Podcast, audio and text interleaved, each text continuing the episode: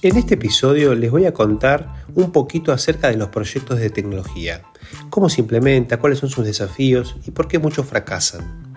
Esto lo hago para dar un poco de contexto a la situación actual donde tanto las demoras en el merge como en el Basil Hartford de, Cardano están trayendo preocupación en toda la comunidad. Y además agregamos una nueva sección, así que escuchen el episodio. Bienvenidos y bienvenidas a un nuevo episodio de Bitcoin para todas y todos. El contenido compartido en este espacio de comunicación es educativo. En ningún caso representa asesoramiento financiero. Desde Bitcoin para Todos promovemos la participación activa de este nuevo espacio de creación de valor y aprendizaje. Buscamos facilitar el acceso a herramientas conceptuales y metodológicas para una toma de decisiones autónoma y responsable.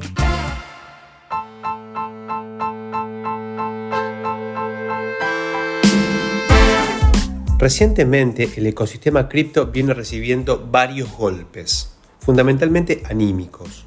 Venimos con una serie de hacks en diferentes protocolos, venimos con protocolos CeFi que han sido, eh, que han quebrado, venimos con demoras en el merge, que es el upgrade de Ethereum, y ahora también se suman los problemas y demoras en el Basil Hard Fork de Cardano. Básicamente toda la industria está preocupada por las dificultades en los avances y en cumplir con las promesas y expectativas que se tienen sobre estas plataformas. Pero como siempre hacemos en este espacio, tratamos de, traer un poco de perspectiva para interpretar las situaciones desde una óptica más informada, un poco más eh, profesional y consensuada eh, y conceptual que la simple noticia eh, de la semana. Para darle un poco de marco a la situación que estamos viviendo en todo el ecosistema cripto, quiero traer a la mesa la problemática de la implementación de proyectos de tecnología en un marco mucho más amplio que el ecosistema cripto. Sino que voy hoy voy a hablar de cómo es la industria de la implementación de proyectos de tecnología en, la industria tradicional, que obviamente se traslada y se plasma en la industria cripto que tiene sus propias características. Para que tengan una idea, en lo que es la implementación de proyectos de tecnología tradicionales, es decir, en organizaciones normales, el 30% de esos proyectos es un fracaso rotundo. Rotundo, o sea, fracasa todo, se pierde toda la inversión realizada. Hay un 60% donde los resultados son debatibles, es decir, no se sabe si el proyecto fue un éxito o fue un fracaso. Está ahí en el medio o evidentemente es un, es un fracaso parcial o un éxito parcial. Solo el 11% de los proyectos son declarados como exitosos de manera consensuada y de manera eh, totalmente clara y transparente. Entonces fíjense que el 90% de los proyectos es de dudosa realización. El 90% de los proyectos. ¿Cuál es la causa de este problema? Bueno, históricamente la causa es el incremento de la complejidad. Cada vez los problemas a resolver son más complejos. Definitivamente en el mundo cripto estamos en la cresta de la ola de la complejidad. Y también se encuentra el aspecto de la velocidad de los cambios. Los cambios cada vez se producen de manera más rápida, por lo que proyectos que antes tardaban dos años en, ejecutarse, como eh, el upgrade de un sistema de facturación para una compañía distribuidora de energía, por decir cualquier cosa, eh, cuando se produce ese upgrade ya cambiaron, cambió el mundo, cambió el negocio. Entonces todo ese esfuerzo que se hizo eh, muchas veces queda desactualizado muy rápidamente. Ahora, este problema de los proyectos se da en, en esta, digamos, en la industria general, ¿no? Definimos un poquito qué es un proyecto. Un proyecto es un conjunto de actividades necesarias para producir un resultado previamente definido, en un rango de fechas determinado y con la asignación de recursos específica. Entonces fíjense que con esta definición de proyecto, ¿qué es lo que vemos en, Ethereum? ¿no? En Ethereum hay un resultado previamente definido, en este caso el merge, la modificación del proof of work por proof of stake, en un rango de fechas, esto ya viene demorado, entonces una, toda una, idea de que hay una demora porque había una fecha eh, predefinida y, había ciertos recursos asignados, ¿no? Cantidad de, tiempo, cantidad de desarrolladores, etc. En el mundo open source, la asignación de recursos es una problemática un poco más compleja de abordar, pero en el mundo tradicional, si vos tenés un presupuesto, si yo voy a desarrollar un proyecto con 100 mil dólares, no puedo gastar 250. Bueno, definitivamente los proyectos terminan gastando mucho más recursos de los que previamente fueron definidos se implementan en, fechas mucho más largas de las previamente definidas y en muchos casos no generan el resultado esperado. Esa es la realidad general. Entonces, cuando evaluamos al mundo cripto, que estamos en la cresta de la complejidad, en la cresta de, la innovación, tenemos que tener en cuenta estos aspectos para bajar un poco un cambio y entender, no ser tan ansioso con los resultados. Históricamente, eh, esta problemática se abordó a través de un método de implementación de proyectos que se llama el método cascada, o se lo conoce como el método de cascada, el waterfall se lo conoce, ¿no? Porque este método planteaba que la forma de mejorar la eficacia en los proyectos de tecnología básicamente consistía en, primero, generar información del proyecto, relevar información, entender la necesidad, entender cómo voy a resolver ese proyecto. Luego, hacer un análisis y un diseño de la solución. ¿Cómo voy a resolver este proyecto? Y planificar ese diseño. Planificarlo al máximo detalle para no dejar nada librado al azar. Una vez terminada esa etapa de diseño y planificación, se comenzaba el desarrollo. Es decir, se empezaba a ejecutar las tareas que llevan adelante ese plan. Finalmente se ejecutan pruebas y testeos que es lo que ha venido haciendo el Merge los últimos 4 o 5 meses, para finalmente hacer el pasaje a producción, lo que se llama el pasaje a producción, que es una vez que las pruebas y testeos dan correcto, este sistema, este software, se implementa en un ambiente productivo para que todos los usuarios lo utilicen.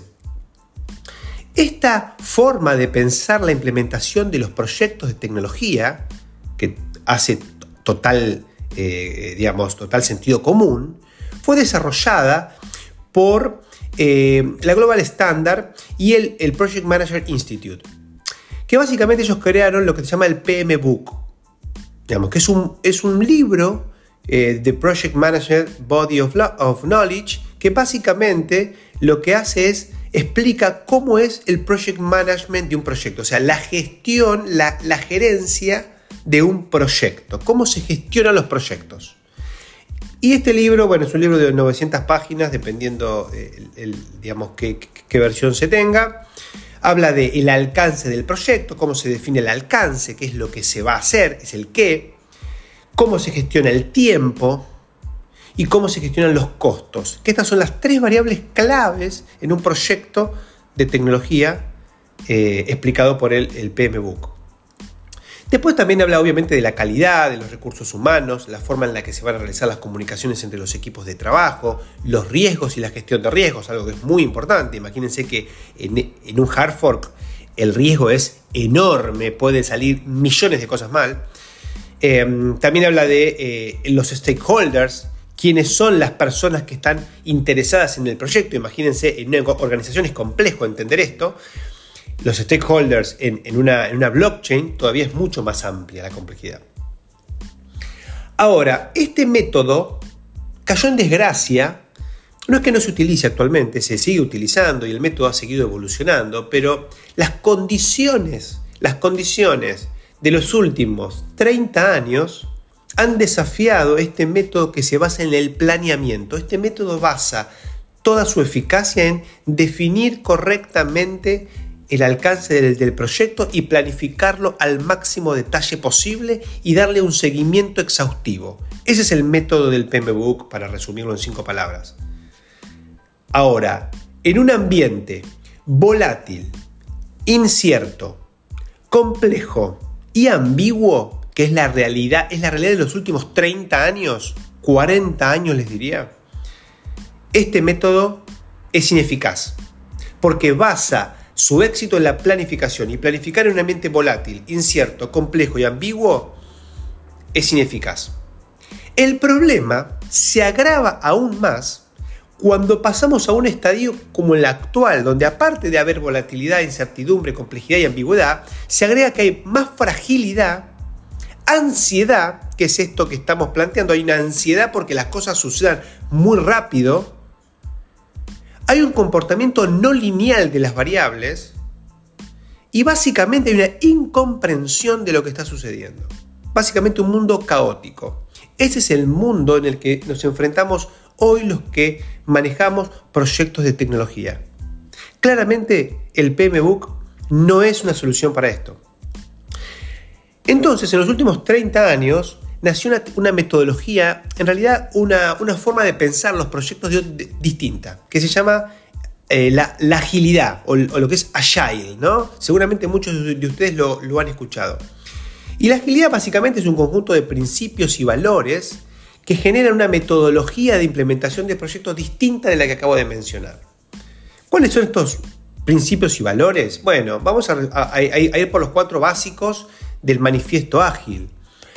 En la agilidad se valora mucho más al individuo y su interacción que a los procesos y las herramientas. O sea, ya estamos considerando que interactuar con individuos es, más complejo y hay que darle más prioridad que al proceso mismo de desarrollo. Se valora más el software funcionando que una documentación exhaustiva. Fíjense esto, ¿no? En, el, en el PMBOK la documentación es fundamental es como la documentación es lo que se escribe en, piedra, se escribe, digamos. La documentación es la base fundamental de la gestión de proyectos. Bueno, en el mundo ágil no es la documentación la base, sino es el software funcionando.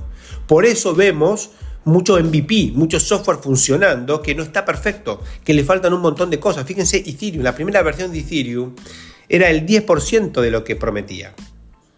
En un método eh, tradicional, Ethereum hubiera sido desarrollado al 100% e implementado al 100% de una al final y de, una sola vez, ¿no? Lo que hubiera sido ridículo, porque hasta no, hasta no haber verificado cierto market fit, eh, y bueno, hay un montón de cuestiones que no vienen al, caso, porque esto es una primera, eh, una primer, un primer planteo muy introductorio de la temática, eh, hubiera fracasado. Eh, el manifiesto ágil plantea también que se valora más la colaboración con el cliente, la comunidad, el usuario, que la situación contractual. Bueno, esto es algo bastante obvio ya. Pero en las empresas tradicionales es un tema delicado porque muchas veces hacer un cambio en un proyecto implica un montón de negociaciones contractuales que traban y complejizan y demoran todo el proceso de, innovación. Y finalmente lo que plantea el, manifiesto ágil es, en lugar de seguir un plan, como plantea el PMBOK, démosle respuesta al cambio, adaptémonos al cambio. Y esto es lo que tratamos de hacer todos los que gestionamos proyectos todos los días. Nos adaptamos al cambio, en lugar de seguir un plan exhaustivo. Ese manifiesto ágil se, traduce en un montón de metodologías. Hay mm, varias, por lo menos una decena de metodologías ágiles. Pero la más, la más conocida se llama Scrum. La metodología Scrum, sí, Scrum como el rugby, es la misma palabra, es un conjunto de buenas prácticas que han eh, demostrado tener la capacidad de ofrecer valor a través de un producto final y agilidad en el desarrollo.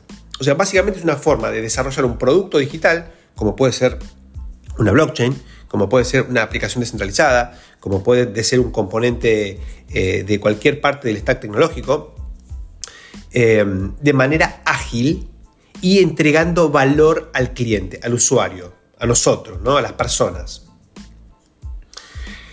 Y básicamente el Scrum lo que plantea es, en lugar de seguir un plan, no planifiquemos todo lo que vamos a hacer. Adaptémonos a las circunstancias y llevemos el proyecto de una manera adaptativa. Eso es lo que plantea.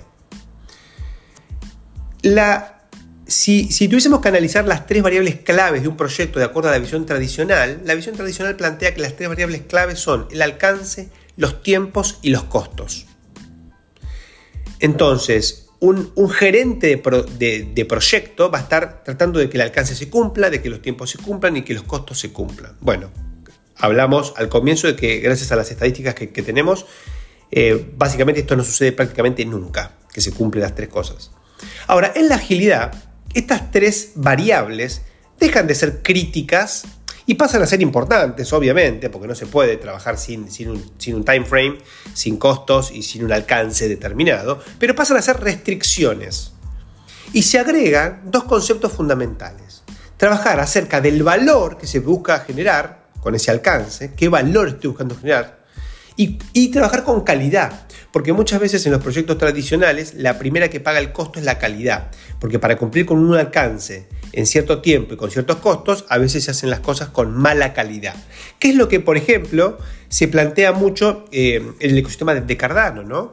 donde se demoran las cosas, pero se pretende mantener un estándar de calidad. Y claramente en el mundo cripto la calidad es crítica, porque estamos hablando de que si yo tengo un problema en el código, tengo un hack potencial y un hack potencial es un hack certero. No existe, eh, es muy poco, me imagino las, situaciones donde hay un, hay un, hay un bug y, ese bug no es explotado eh, por, por algún hack. Por lo tanto, la calidad es un valor a cuidar de manera extrema en el mundo cripto. Muy por encima de la restricción de costos y de tiempos, incluso el alcance. Yo diría que la calidad es el valor fundamental del ecosistema cripto. Y el valor, que sería la otra métrica, también es muy importante, porque obviamente si no entregamos eh, blockchains, eh, plataformas descentralizadas que creen valor, los usuarios no la van a usar, pero la calidad es fundamental.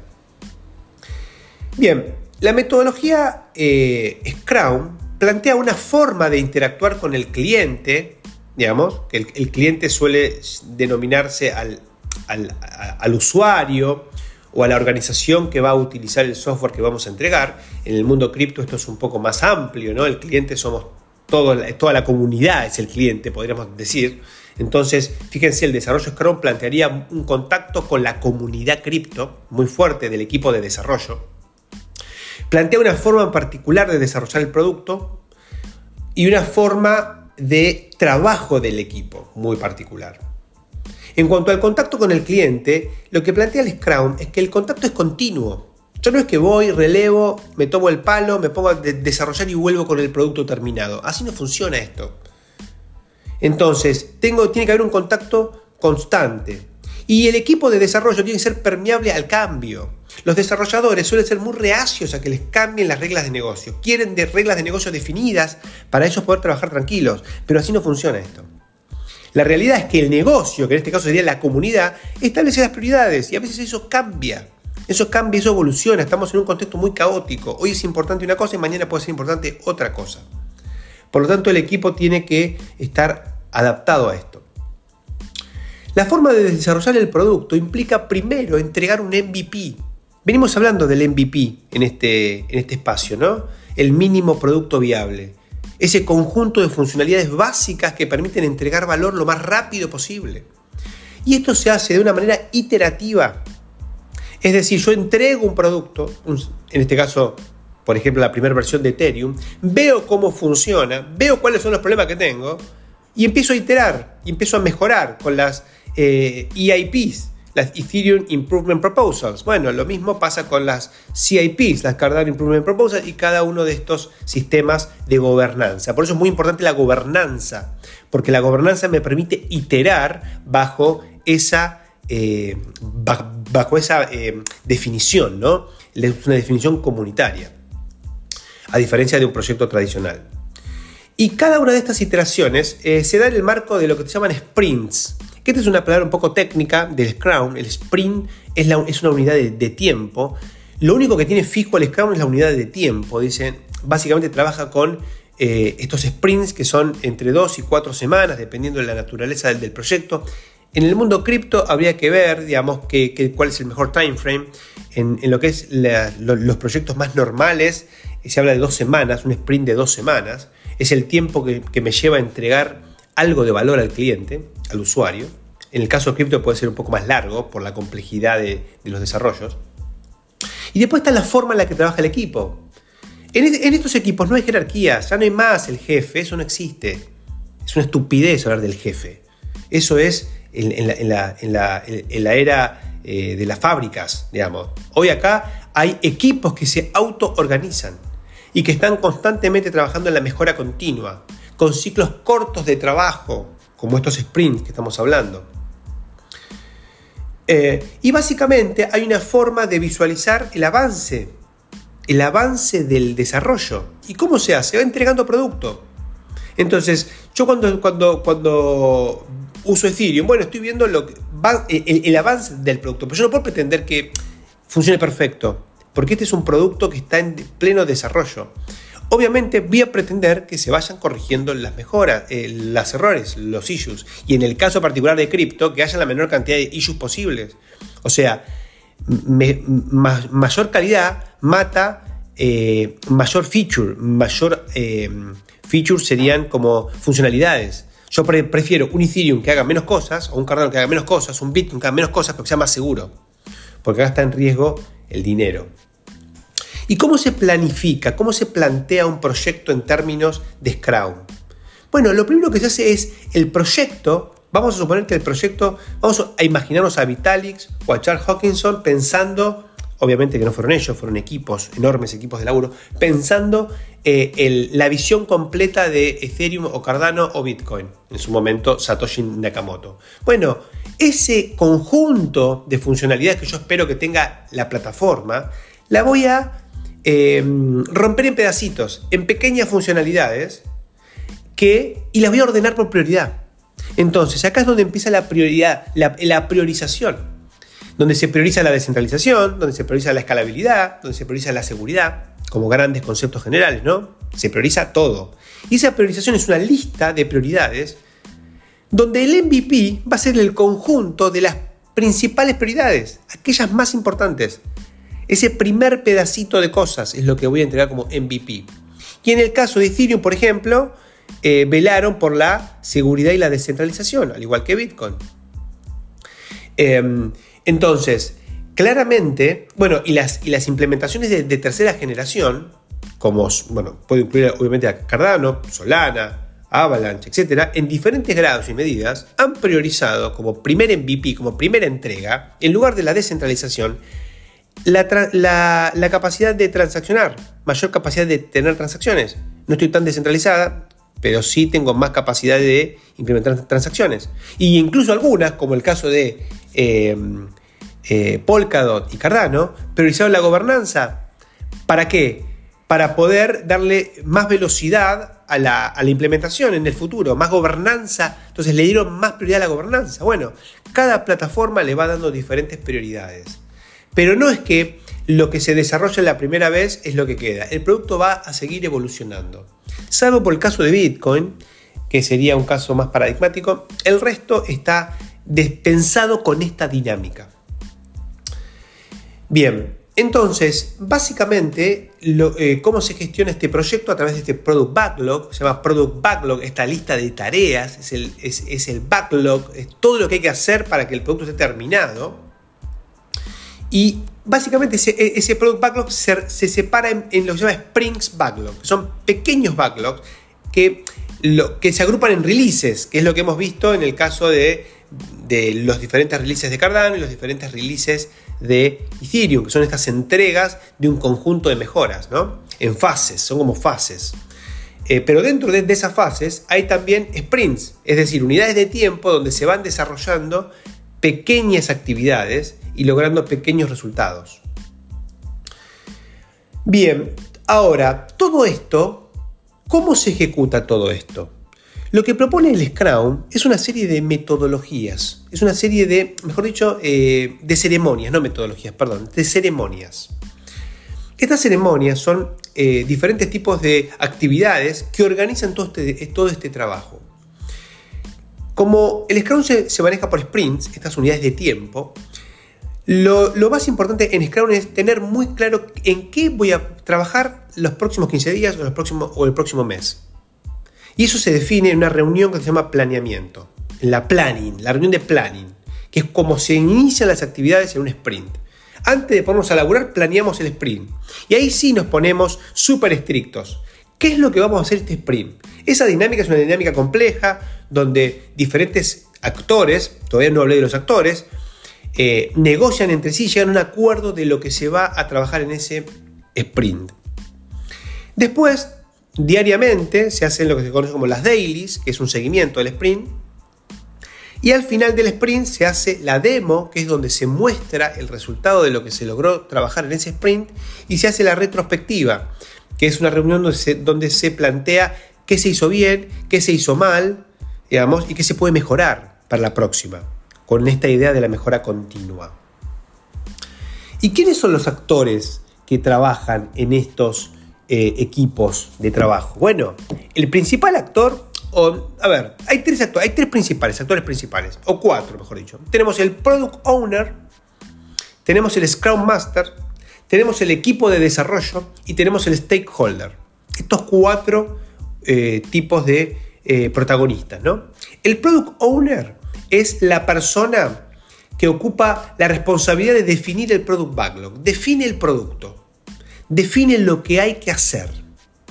Ahora no lo define él porque él es un genio, lo define porque interpreta la necesidad de los stakeholders. En el caso particular de Crypto, los stakeholders son la comunidad, es la fundación que lidera el proyecto, es el core team, muchas veces es el fundador o los fundadores. Y básicamente lo que hace el Product Owner es traducir esa visión en un, Product Backlog. Esto que hablábamos hoy. Rompe esa visión en pequeños desarrollos, en pequeñas soluciones chiquititas. Y las prioriza de acuerdo a la interpretación que él hace del stakeholder. Y después comunica esa priorización al equipo de, trabajo. Le dice, muchachos, yo necesito que hagamos esto, primero esto, después esto y después esto. Concentrémonos en lo primero. Entonces, una de las características del Product Backlog y del trabajo del Product Owner es que cuando arma el Product Backlog, no es que es exhaustivo con todo lo que hay que hacer, no. Toma la, prioridad y hace doble clic en solamente la prioridad. O sea, solamente lo que se va a hacer en los próximos sprints es lo que se refina al máximo nivel de detalle y no todo el backlog. ¿Por qué? Porque ese backlog va a ir cambiando, va a ir, evolucionando en conjunto con la evolución que va a tener la comunidad, el mundo en general, las tecnologías, etc. Por lo tanto, proyectos como los de Ethereum o, Cardano, que son proyectos de 4 o 5 años, ese backlog va modificándose constantemente. Y lo que hace el Product Owner es manejar, gestiona básicamente esa modificación, la traduce en en Sprint Backlog, que es lo que eh, va a trabajar el, equipo. En realidad no es que la, traduce en Sprint, Backlog, eso se negocia con el equipo, pero básicamente lo que hace es la traduce en Product Backlog priorizado y eso es lo que comunica al equipo. Y el Product Owner es el que negocia con el equipo en la planning qué es lo que se va a hacer en ese sprint. Porque el Product Owner no es el jefe. Acá no hay jefes, volvemos al concepto, no hay jefes, hay roles. El segundo rol importante es el Scrum Master que es la persona que tiene que facilitar todo este proceso. Porque todo este proceso, imagínense que es un quilombo. Tenemos a los clientes que están, o la comunidad, eh, los stakeholders, los fundadores pidiendo cosas. El product owner eh, hiper porque tiene que cumplir con todo eso, traduciendo eso en un, en un product backlog, presionando al equipo para que eh, haga eso. El equipo está focalizado en poder resolver los problemas. Bueno, el Scrum Master lo que hace es facilita todo este proceso, mejora la comunicación, ayuda a, que el equipo mejore y se desafíe a sí mismo, le disponibiliza los recursos que necesita, eh, coachea a las personas, genera acuerdos entre las partes, porque como dije, acá no hay jefes, como no hay jefes hay que buscar consensos. Fíjense, esto es parecido al contexto más general cripto, hay que consensuar. El product owner tiene que consensuar con el equipo de desarrollo qué es lo que se va a hacer porque no es solamente una definición del product owner. El product owner, si bien define el qué, no define el cuándo, sino que es el equipo de desarrollo. El equipo de desarrollo, que es el tercer actor, es el que, negociando con el product owner en esta reunión de planificación, acuerdan lo que van a hacer en el próximo sprint. ¿Y por qué es importante que el equipo de desarrollo acuerde y no reciba directamente una orden directa? Porque el equipo de desarrollo vela por la calidad del producto. Por lo tanto, el equipo de desarrollo va a tomar la cantidad de trabajo que considere que puede implementar con los máximos rendimientos o requisitos de calidad. Estos son los papeles, después en la práctica obviamente esto a veces se desdibuja un poco. Pero básicamente es responsabilidad del equipo, autogestionarse, elegir la cantidad de trabajo que va a terminar conformando el sprint backlog y eh, obviamente después tiene que ejecutar todas las tareas y comprometerse a que al final del sprint entrega lo que se comprometió a hacer. Entonces, si bien tiene la ventaja de elegir la cantidad de trabajo, una vez que está elegida y acordada, se compromete a entregar. Y acá no importa el horario, no importa nada, hay que entregar. Los equipos de desarrollo maduros entregan lo que se comprometen. Los inmaduros no entregan lo que se comprometen. Entonces, bueno, es una, es una cuestión delicada esa. Bueno, después el equipo Scrum, que es la sumatoria de estos tres roles, el Scrum Master, el product owner y el equipo de desarrollo, en conjunto deciden el alcance de los releases, deciden cómo van a medir el rendimiento de, su laburo, eh, deciden una serie de cosas que tienen que ver con cómo van a trabajar. Eh, y básicamente el product owner y los stakeholders o la comunidad son los que constantemente están revisando la visión y el alcance general del proyecto, los criterios de éxito, también asignan presupuestos, que en el caso, uno de los ejemplos, en, el caso de, lo que es la parte cripto, tiene que ver también con la asignación de grants, con, digamos, cómo, se cómo es la gobernanza de eso, ¿no? Y después también cómo se mide el retorno de la inversión, etc. Bueno, esto, esto fue una, una, pequeña introducción al mundo de lo que es gestión de proyectos para que tengamos una idea a la hora de interpretar lo que está sucediendo en el mundo cripto. Obviamente que en el mundo cripto hay plata de verdad y todo, digamos, nos pega directamente en el bolsillo, pero tenemos que entender que los proyectos cripto, que son los más complejos que existe, se dan en el marco de proyectos en general que ya vienen con ciertas dificultades de gestión. Por lo tanto, no le podemos pedir peras al olmo y que todo salga perfecto. Eso nunca va a ser así.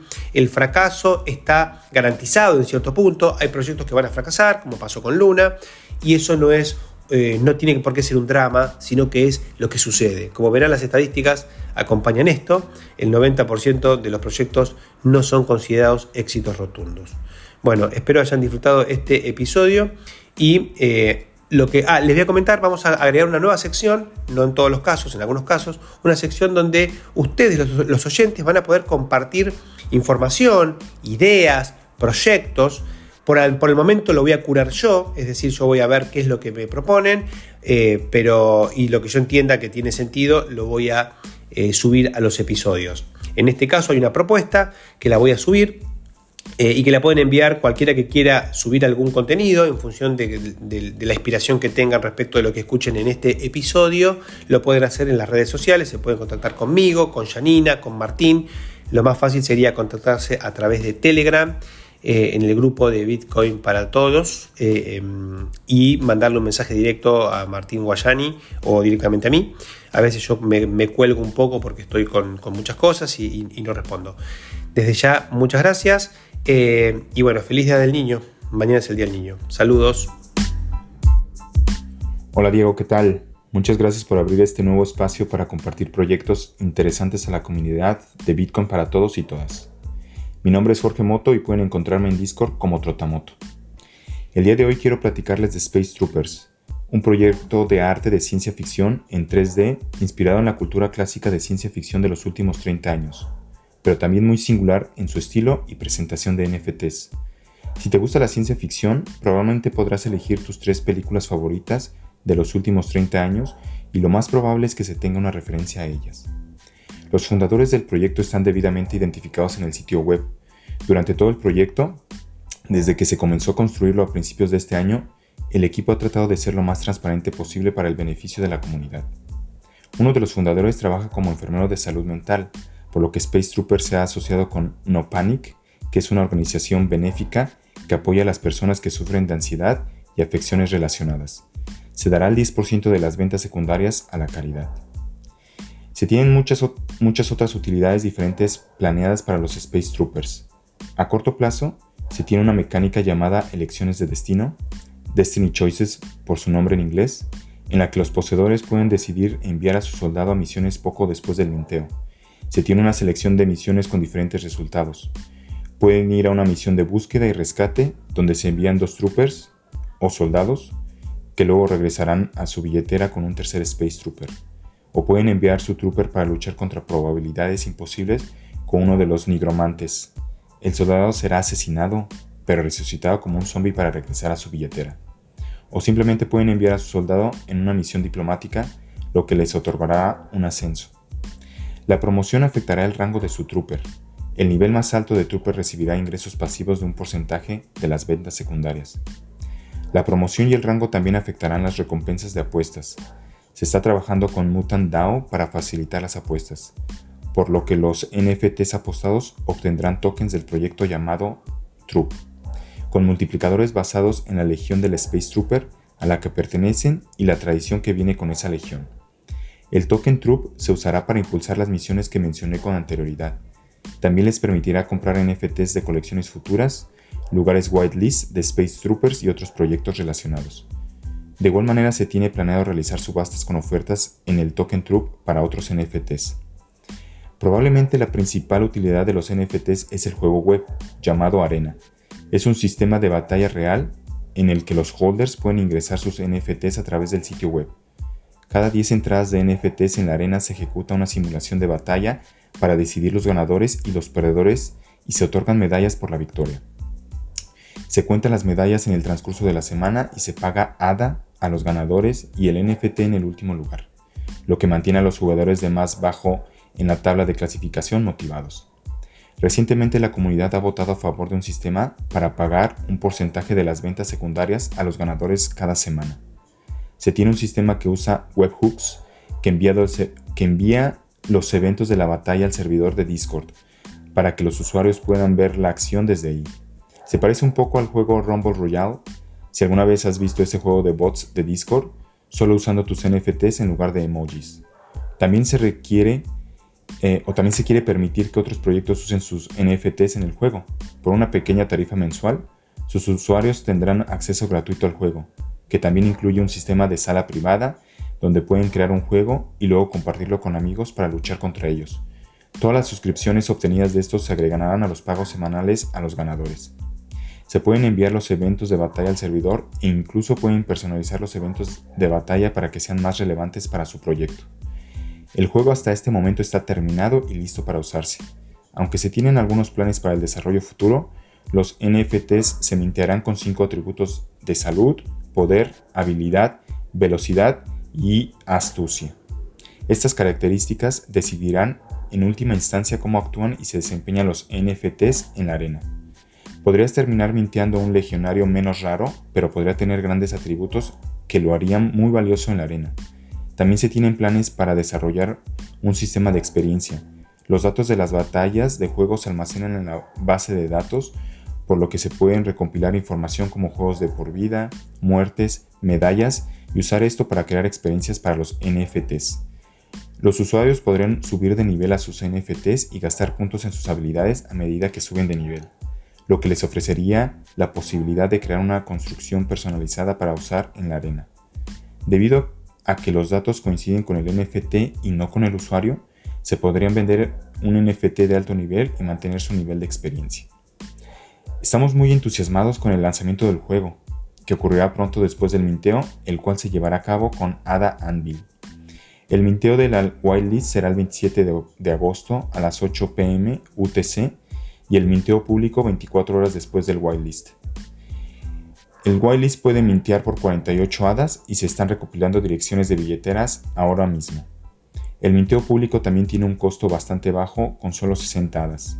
Se ha podido mantener los costos tan bajos porque no se ha tenido que subcontratar el arte y la codificación se ha desarrollado internamente. Se tiene un suministro de 2000 NFTs.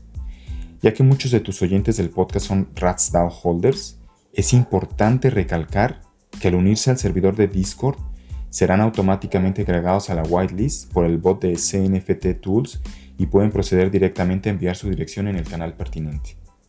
Gracias nuevamente Diego por la oportunidad de poder hablar del proyecto en tu podcast. Ha sido un honor. Cualquier duda o pregunta no duden en contactarnos, se pueden unir directamente a nuestro Discord o seguirnos en Twitter. La información y links la encontrarán en la descripción del podcast. Saludos. Si te gusta el contenido, podés seguirnos en Spotify y calificar el podcast. También puedes compartir tus episodios favoritos en las redes. Seguinos en Instagram como bitcoin-para-todos- Además puedes encontrar los links de Twitter y del grupo de Telegram en la descripción de este episodio. Nos vemos en el próximo.